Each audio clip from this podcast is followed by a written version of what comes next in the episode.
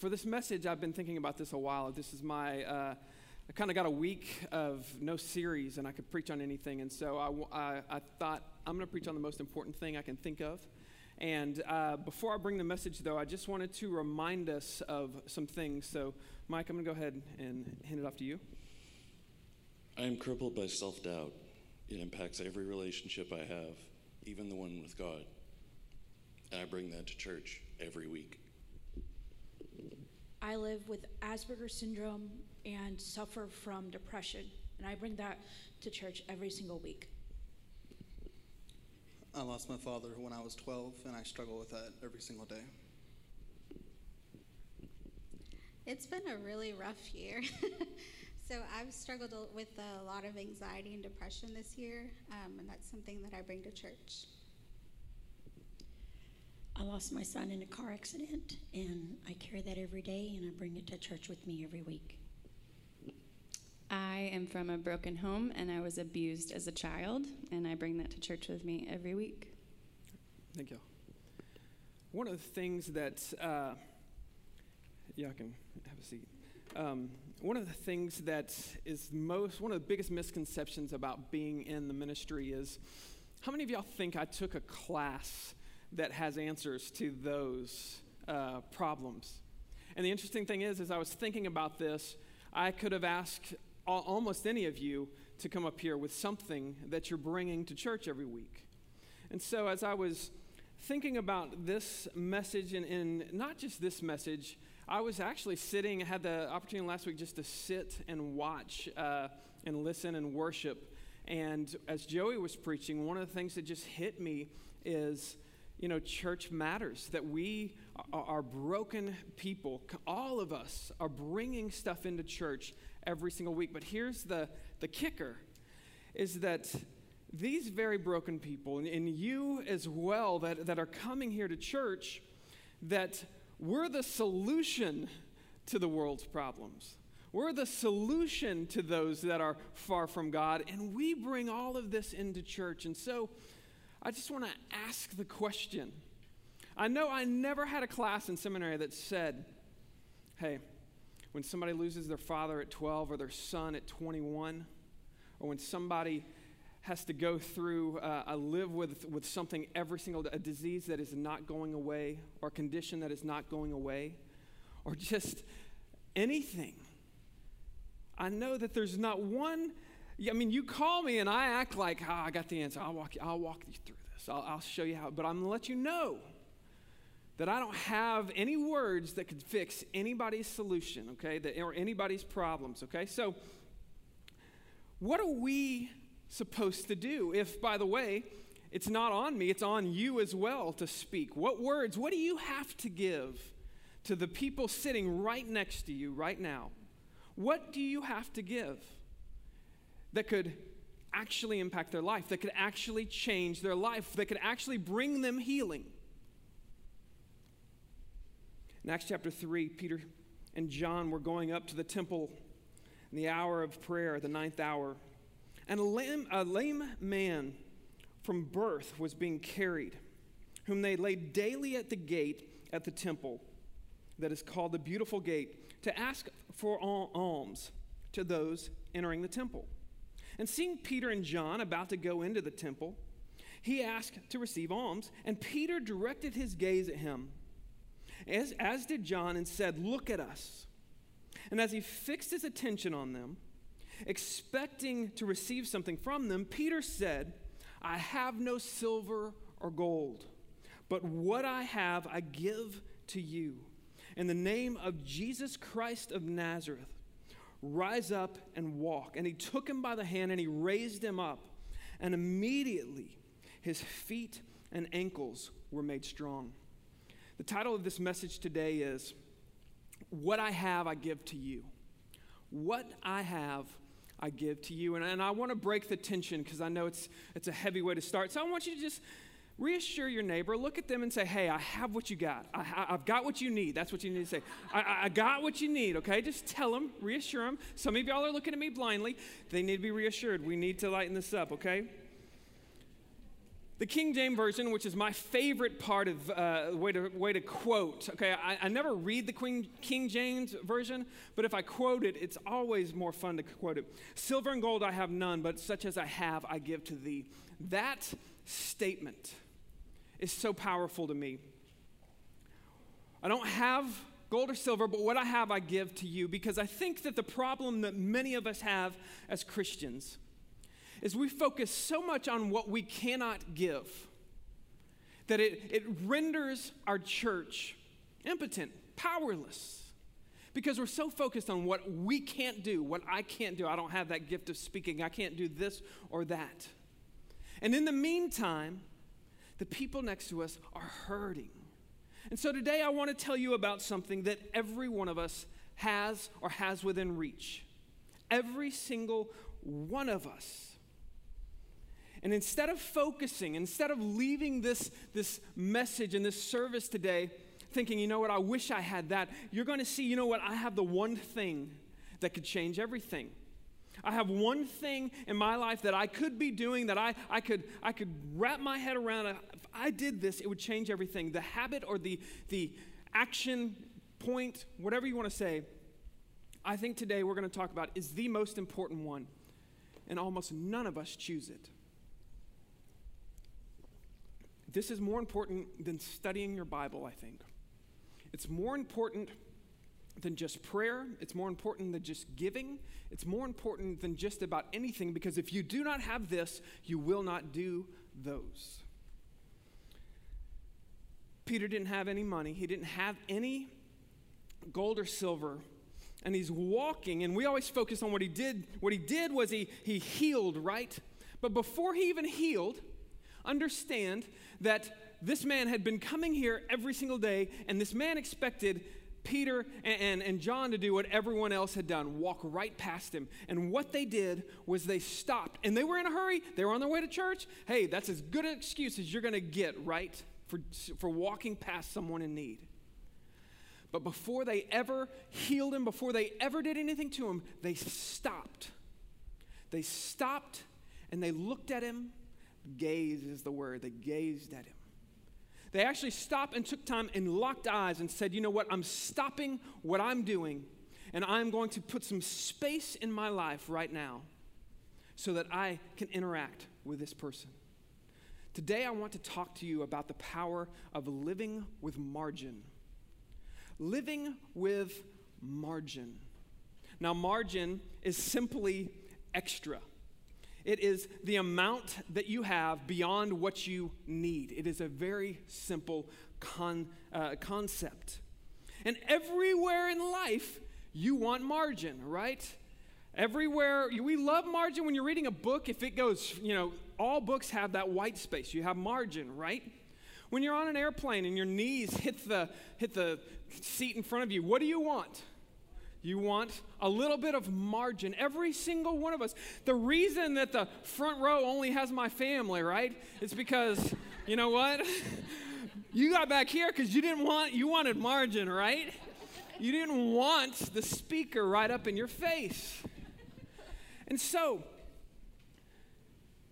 if it's the most important, it's the thing we want everywhere in our life, why is it in our actual lives it's the last thing we give ourselves.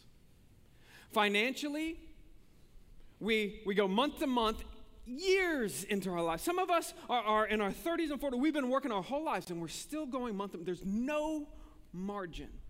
In our relationships, we are going so hard, we have hardly any energy left for our spouse at the end of the day or for our kids because we have no margin.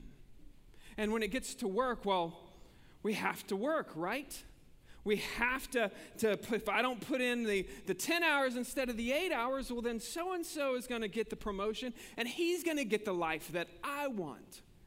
You know what? If we don't get our kids to practice every single day, then they're not going to get the scholarship. They're not going to get into the college and they're not going to get the job. I'm going to ruin my kid's life if we miss practice tonight. And what happens is that we squeeze out the one thing that could change everything. If you don't have a Bible study and, and, and you're, you're, you feel far from God because you don't have time to pray, you know what you need? You need margin. You know what? You don't have enough money to pay rent. You know, you know what you need? You need margin. Margin is the most powerful thing. And here's the thing in our minds, we think, I don't need more, I need more. I just need more. More is not a strategy to succeed. More is not a strategy. And here's how I know at this point in your life, you have more money, for most of us, more money than you've ever had in your life. Yet you're still as financially strapped as you've been in life. You have more personal freedom at this point in your life, whoever you are, whatever stage, you, you're gaining personal freedom. You have more than you've ever had in life, but yet you feel as constricted or uh, as confined as you felt. You have more knowledge than you've ever had. At this point in life, you've got more knowledge than you've ever had. Yet some of us are more confused today than we have ever been in life. You don't need more. Let me tell you, more is a bad strategy. Used to, productivity was simply an idea that you could get your stuff done quicker so that you would be done. But now that's not what productivity is, right? Productivity means I can do more in less time so that I can do more.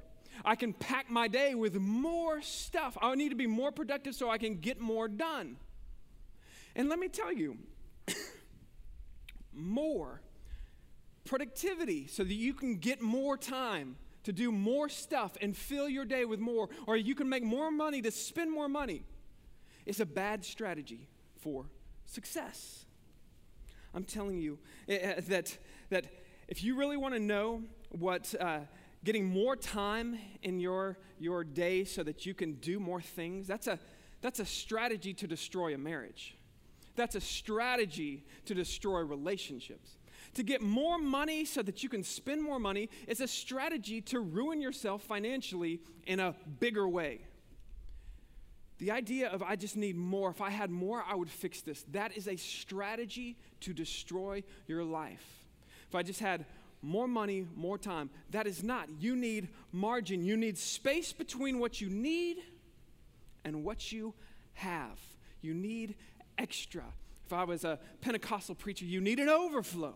You have to have excess. Now, here's what I want you to see the best strategy in any area of your life is add margin, not more. Margin. Get space between what you need. Don't use everything you have. Drive in third gear, not fifth gear, okay? You can't, even marathoners, they don't sprint the whole time. They paced. You know, the, the two hour marathon was broken not too long ago in an experiment, and the guy ran faster the last 100 yards than any other time in the marathon because he had extra, he had more to give. Wars are won in the margin. The Roman Empire took over pretty much the known world, its area, and you know why they won? It's not just because they had good military strategies, they would go into a, a, a battle and they might lose five guys for every, or they might lose five guys for every one guy they killed. But Rome went into battle with 50 guys for every one guy. They won. In fact, that idea of a margin of victory, that's what we say a margin of victory. They had margin. They had enough, they had more points than they needed, right? They had a margin of victory. You want success in any area of life, you have to understand it is margin. Now, in this church, whenever we talk about following Christ or discipleship, it's not just about what you do, it's always relationship. So we're going to put this in the context of relationship. I want to look at the relationships that are important to you and understand that the, the way you you fix, or the way you affect any of these relationships is you affect it with margin. And the first one I want to look at is your relationship with God. Your relationship with God grows in the margin. You may not realize this, but it grows in the margin. When margin goes down, then your trust in God suffers. When you squeeze out all of your time, all of your, that's when your relationship with God begins to suffer. And so you don't have time. I, you know, I just don't have time to get up and pray. I don't have time to get up in this. It, it's if I just had more time, but you don't need more time because you could get out, get up an hour early, right? You could. You could go to. You could. You could find the time. You need the margin to where you're not filling that time with something else. But here's what's interesting about your relationship with God. God mandated that you live on margin. Did you know this? It's one of the first things he did. He gave 10 rules, and one of them, Exodus chapter 20, verse 8. In fact, this is the one when you're reading the, the 10 commandments, you get to this one, and he says it like four different ways right in a row. He says, Listen, thou shalt get all your work done on Friday. Thou shalt live on margin. Now, he calls it the Sabbath. He says you're not going to do anything, but he says it. He goes, You're not going to have your donkeys work. You're not going to have your servants work. You're not going to have your kids work. You're not going to work. Everyone's done on Friday. You're going to live your life. We've got seven days of the week, and you're only going to live your life working on six of them because you are going to live on margin. And in that margin, what's going to happen? the world will still spin, everything will still happen, and you'll sit there and your relationship with God, your experience, the real experience where you stop for a moment and say, All that I've been working for, everything, God is still working in my life. In the margin is where you meet God. But God didn't even stop there. Most of us don't realize this. God kept going with margin.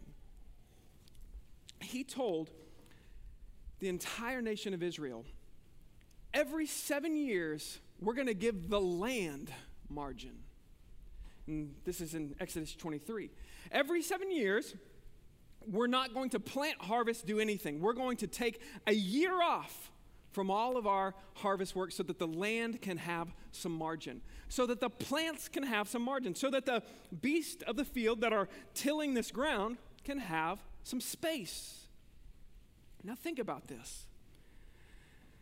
The first time they hear this, and they've been working seven days, they, they were slaves, they, they've been working God, how are we going to live with just six days to work? What are we going to do on this extra day? How are we going to make enough? How are we going to have enough? and God says, I guess you'll have to save a little bit and you'll have to trust me. And then they ask, well, okay, a day is one thing, but a year? Every six years, we're going to take a year off. How are we going to make that happen? God, you don't understand how life works. God says, I guess you'll have to save a little bit extra and trust me. And then God, oh, God hits him where it hurts. He says, Oh, yeah, and about your finances. He says, Your finances, you're going to have to, to give 10% to the temple. I want you to give 10% to the poor.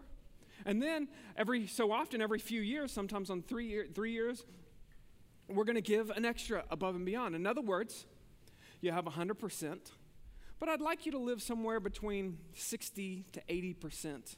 Live on that. And the rest you're going to have available to give away and to keep things running and stuff like that. And people, their mind would have been like, What are you talking about? I, I make 100%. It's my, I wanted it. And God says, No, no, no, no, no. If you're going to serve me, you're going to live for me, you're going to meet me in the margins. And the margins isn't just in your time, it's not just in your stuff. We're going to let your stuff, the, the land, we're going to let it have margin. And in your money, we're going to let it have margin. And every single time, they would have reacted the same as you would react. You just don't understand my situation. I can't make it happen. And every single time, God has said, I guess you're just going to have to figure out how to save and how to trust me. Because God created economics. I don't know if you know that. God created the world, He created everything. And every single thing, God says, I know what you could do with 100%, but I don't want you living at 100%. I want you living with space because your relationship with me is going to happen in that space. I'm telling you, the best thing that you can do for your relationship with God is take a day off and just spend it enjoying your relationship with God. The best thing you can do is spend 10 minutes in the morning or whatever with a little space before you get your stuff done and say, in this margin, I'm going to meet with God. But it's not just God that is affected by margin. It's yourself as well. This is to me the second relationship that we've got to deal with if we want to be healthy. your relationship with yourself heals in the margin. Your relationship with yourself, all of the stuff we're dealing with, the healing takes place in the margin, in the space you give yourself. Getting more is not going to give you healing, it's giving margin. That's where you will get healing. When margin goes up, stress goes down. And think about this. If you have financial trouble right now, which uh, some of us in here do, and you think I want more. If I just had more, if I, how many of you right now? You don't even have to. You can you can admit this. you want. If you had fifteen thousand dollars extra right now, if I had more, fifteen thousand dollars more right now, I think that would solve a lot of problems. Some of yeah, but it's not more. Okay, it's extra. If I had $15,000 extra, that's what you mean. If I had $15,000 margin, that's what you mean. If I had that space, because if you had $15,000 more and $15,000 in more bills, that wouldn't fix anything, would it? How many of you in your marriage right now think it would be a little bit better if you had a two week vacation coming your way in Maui or somewhere like that, right? Yeah. How many of you right now at work think, you know what? If I had a little more margin, if I had two weeks before that project is due, then I, I wouldn't be so stressed. I wouldn't be so overwhelmed. Then I could take some time, plan this out. It's margin. Revelation 3:20. Jesus says, "Behold, I stand at the door and knock. If anyone hears my voice and opens the door, I will come into him and eat with him, and he with me." Jesus is saying, "Listen, I'm standing at the door and I'm knocking. But this is the way we think. Why didn't Jesus just kick the door down, come in my house, and fix this stuff? Why didn't he just take care of this stuff?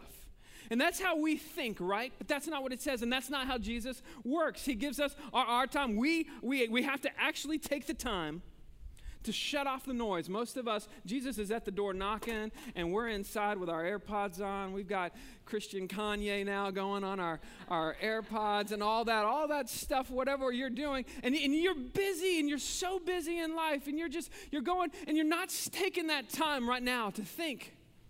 You know what? I, I, right now, Jesus is inviting himself into this area of my life, whatever it is, whatever I'm stressed about. Jesus is inviting him in, and instead, I never turn the noise down even a little bit enough so that I can say, maybe I should let him in. But listen, someday there's going to come a time when the noise stops and you make a decision. I'm going to invite Jesus in. It may be when you're in a hospital bed many years from now. And it may be that in that moment you say, Jesus, I don't know what I was thinking. Come into my life. And in that moment, Jesus is going to come into your life. He's going to say, I am here and I'm ready to work. It may be after a divorce and you think that your world has crumbled. And you say, Jesus, I don't know what else to do. Come into my life. And Jesus is going to accept that invitation. He's coming in. It may be after you lose your job, but here's my question why would you wait? Why would you live such a busy life that you can't turn down the noise at all? So that Jesus come in, can come in and begin to heal. If you're living a life where you get to the point on a routine basis where you say, I can't even deal with this right now. How many of you know somebody? We won't point the finger at ourselves, it's always easy to. You know somebody that's always, I can't even, that's how they say it, right? I can't even deal with this. And in that cry, what are they saying? I need some space. If I just had some space here to where I could process this, to where I could think through this, to where I could handle this a little better. They need space. How did you let yourself get, get to this point? You're so focused on being productive or what you've got to do. You've, you've kicked the trust out. And I'm telling you, maybe God is saying to you right now, you need to take some time in the evening or in the morning. You need, you need to deal with this. You need some healing. But I can't do it. I've got, you don't understand. My life, my life is different. I'm the one exception to the, to the Bible. I'm the one exception that God just didn't even consider me. That's what we think. Where it could be that God is simply looking at you saying, listen, you might need to make some room here, but you've gonna have to trust me. Instead of asking yourself constantly, how can I be more productive? How can I get more done? Maybe you should ask yourself, how can I get more margin? How can I get some space in this life? So, just in case I hear Jesus knocking in this area of my life, I can actually say, you know what? I need to take some time and pray about this. I need to take some time and study and, and, and think this through or go get some guidance. I need to, to heal. And it's not just you. It's not just you, it's also your closest relationships. Your closest relationships happen in the margin. You think that life is just 24 7, but it's not. Your relationships, the ones that matter the most to you, are only happening in the margins. They're only happening when you take your eyes off of what you're doing, what you want, and say, I'm going to let my relationships happen. Luke 10. Now, as they went on their way, Jesus entered a village, and a woman named Martha welcomed him into her house. And she had a sister called Mary who sat at the Lord's feet and listened to his teaching. But Martha was distracted with much serving. And she went up to him and said, Lord, do you not care that my sister has left me alone to serve, or left me to serve alone? Tell her then to help me. But the Lord answered her, Martha, Martha, you are anxious and troubled about many things, but only one thing is necessary. Mary has chosen the good portion, it will not be taken away from her. Mary chose to have some, margin, to have some margin. Instead of filling it with, hey, we got to get this house ready for Jesus, can you imagine the stress of having Jesus come to your house? And yet she says, you know what? The relationship with Jesus is more important than what I've got to get done. But you see, that's, that's how it works. When margin goes down, relationships suffer. When margin goes down, self centeredness goes up. We think about, I have to get this done. I've got so much to do. And all of a sudden, you need to understand that when you get into that mindset, you get so focused on what you have to do. You not only squeeze God out of the picture, you squeeze everyone else out of the picture. Man, I'm uh, afraid that there's some of us in this room that are going to get to the end of our lives. And we're going to have people say, you know what? My dad was there, but he wasn't really there. You know, my, my spouse was there, but she wasn't really there, or he wasn't really there. It, it could be the extreme. Hey, I mean, Jesus was always talk. He was there, but I wasn't really there. And Jesus might someday say, Hey, I was there. You weren't there. Some of you right now may be in church and you're not there. It's amazing to me how many of us have squeezed so much margin out of our relationships. We're on our phones, we're on not just our phones, we're at work, we're, we're doing so much so that we can have the life we think we want. And in the meantime, we're the most unavailable people we have ever been. And the very people we love that we think we're doing this for are the people we're squeezing out. It's a trade off.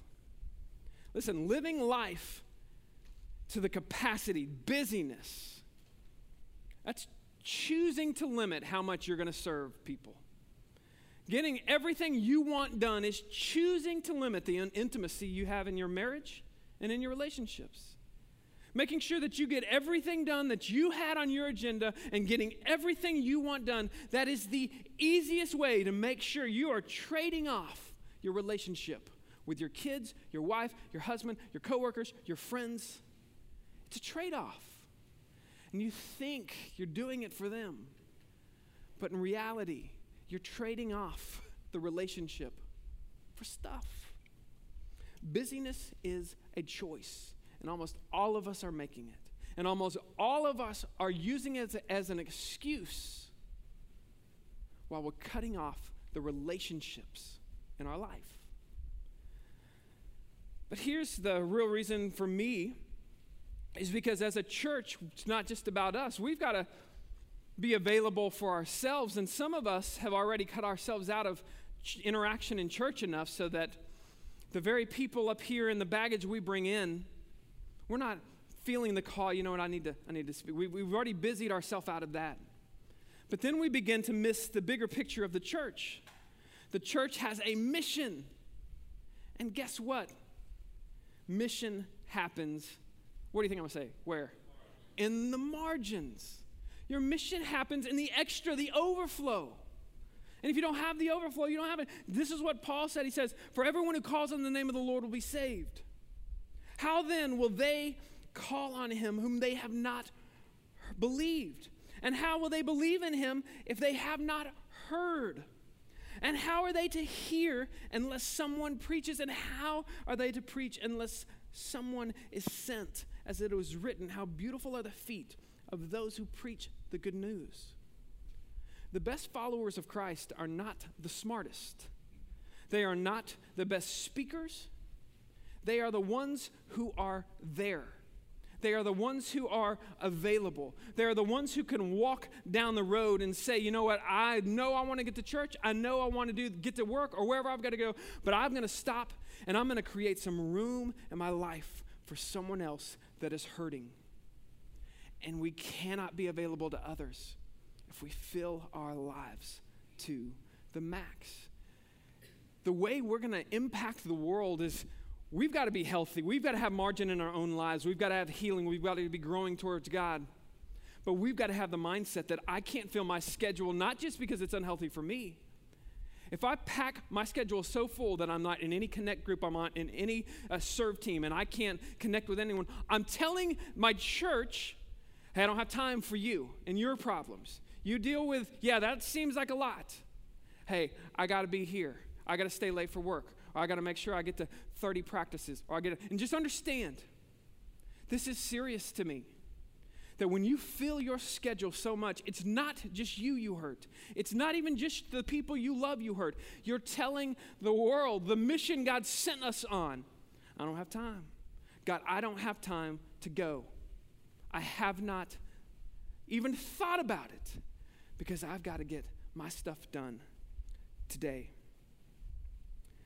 One of, if not the most important habit a follower of Christ can have is having margin in your life, having space in your life to stop and talk to the guy in the cubicle next to you, the office next to you, when he says, This is a rough week to stop when you, you see your, the, the single mom and you just have take time and say, you know what, I bet she's tired. I bet it would help her if I went and got her kid and let her kid play with my kid or whatever. I bet it would help. But if you don't stop, you'll never think about the mission. If you don't put space in your life, you'll never think about the, the mission. And every one of us in here brings baggage into this church and we're no good for us. You're no good for the person sitting next to you. If everything you think about is, God, how am I going to pay my bills? How am I going to deal with my emotional baggage? How am I going to, to get through my week? If every one of us in this room has that mentality, then we're all on an island and we're never going to be able to fulfill the call God has given us. You know, when a few weeks ago, uh, Angie called, I saw Angie was calling me, and I'd actually prayed for her two days before that. And you know what? I guarantee if you ask her, she won't remember one thing I said, probably. But she remembers I answered the phone. Man, five years ago, Ricky and Jenny, I got a call, or it was more than that. It was years ago, a few years ago. And they actually, Teresa called me and she said, Hey, we've just lost someone that's important to us. We lost a family member. And I called my mentor and he, I'm like, What do I even say? What do I even do in this situation? And he said all these things to say and he gave me good advice. And then he stopped and he said, Listen, remember that they're not going to remember one thing you say to them. They're only going to know if you were there. The biggest crisis we have in this church is that we are not there. Not this church, the church. Is that we have busied ourselves out of being there for the mission we're called to. And so this is how I want us to close this, okay? I want to end this uh, message uh, by recognizing the reason we filled our, mar- our lives with margin. I believe it's fear. I believe it's a fear. It could be the fear of missing out. Hey, I got to be there. I got to do this. Hey, somebody else will take my, my job if I don't, or I'll miss out on this, the life. They'll get the life I wanted. It may be the fear of not having enough. You know what? If I don't get this done, it's not going to get done, and then what's going to happen? It may be the fear that no one else can do it, and it's really pride. But if right now, it's, whether it's your finances, and you realize I've, I've lived with so much uh, lack of margin for so long that I don't even think about giving, I don't even think about generosity. Or I've lived with so much, which a packed schedule for so long that I push so much in my, I don't even want to, de- that I, I don't, I have a fear of dealing with this stuff. So I busy myself. I want you to take just a moment real quick, and I'll go ahead and invite the band up to the stage. Because what we're going to do is, you should have gotten a card. You may not have gotten a pen. You might have to borrow a pen. But I want to challenge you to th- just write down anonymously, write down the fear that you have that keeps you from creating margin in your life. Maybe you have a fear of others and you don't want to know, you know, you don't want that responsibility. Maybe you don't think you're enough and you don't want to be in a position where you have to be called on. I'm telling you, mine's the fear of missing out. Mine is, you know, I want to be, yeah, the FOMO. I, I want to be there. And so I say yes sometimes to things I shouldn't.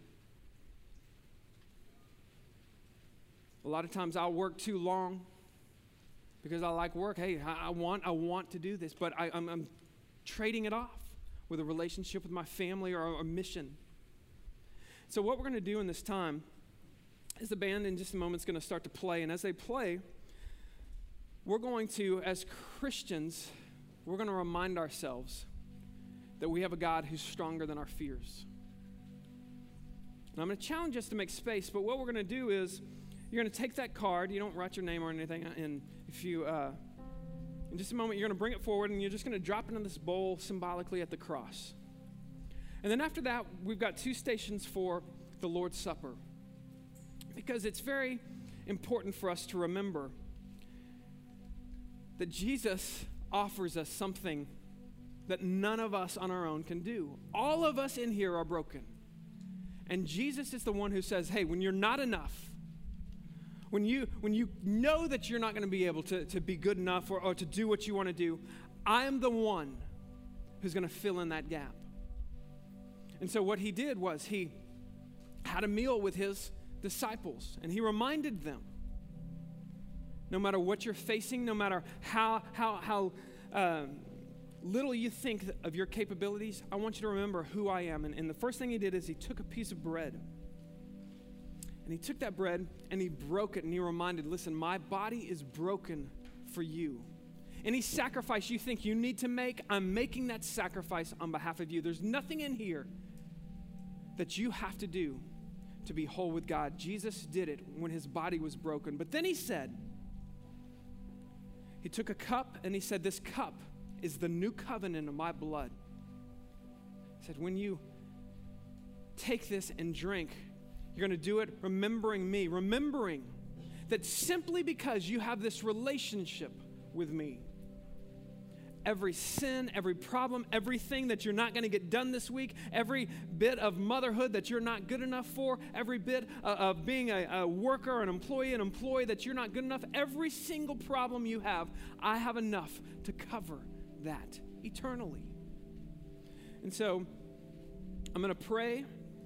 Uh, and I'm going to invite you, just as you feel led, to come forward and just leave that there.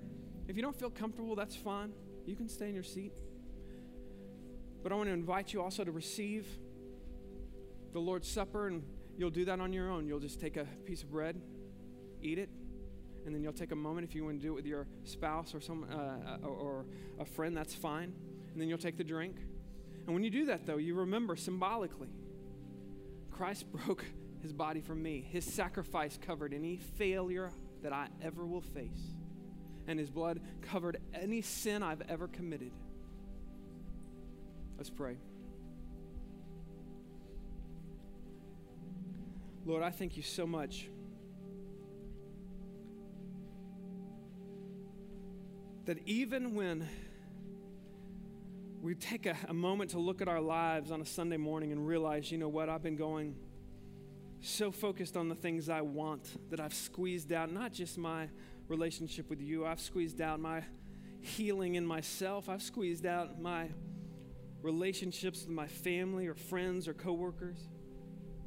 And I've squeezed out some of the mission that you put me on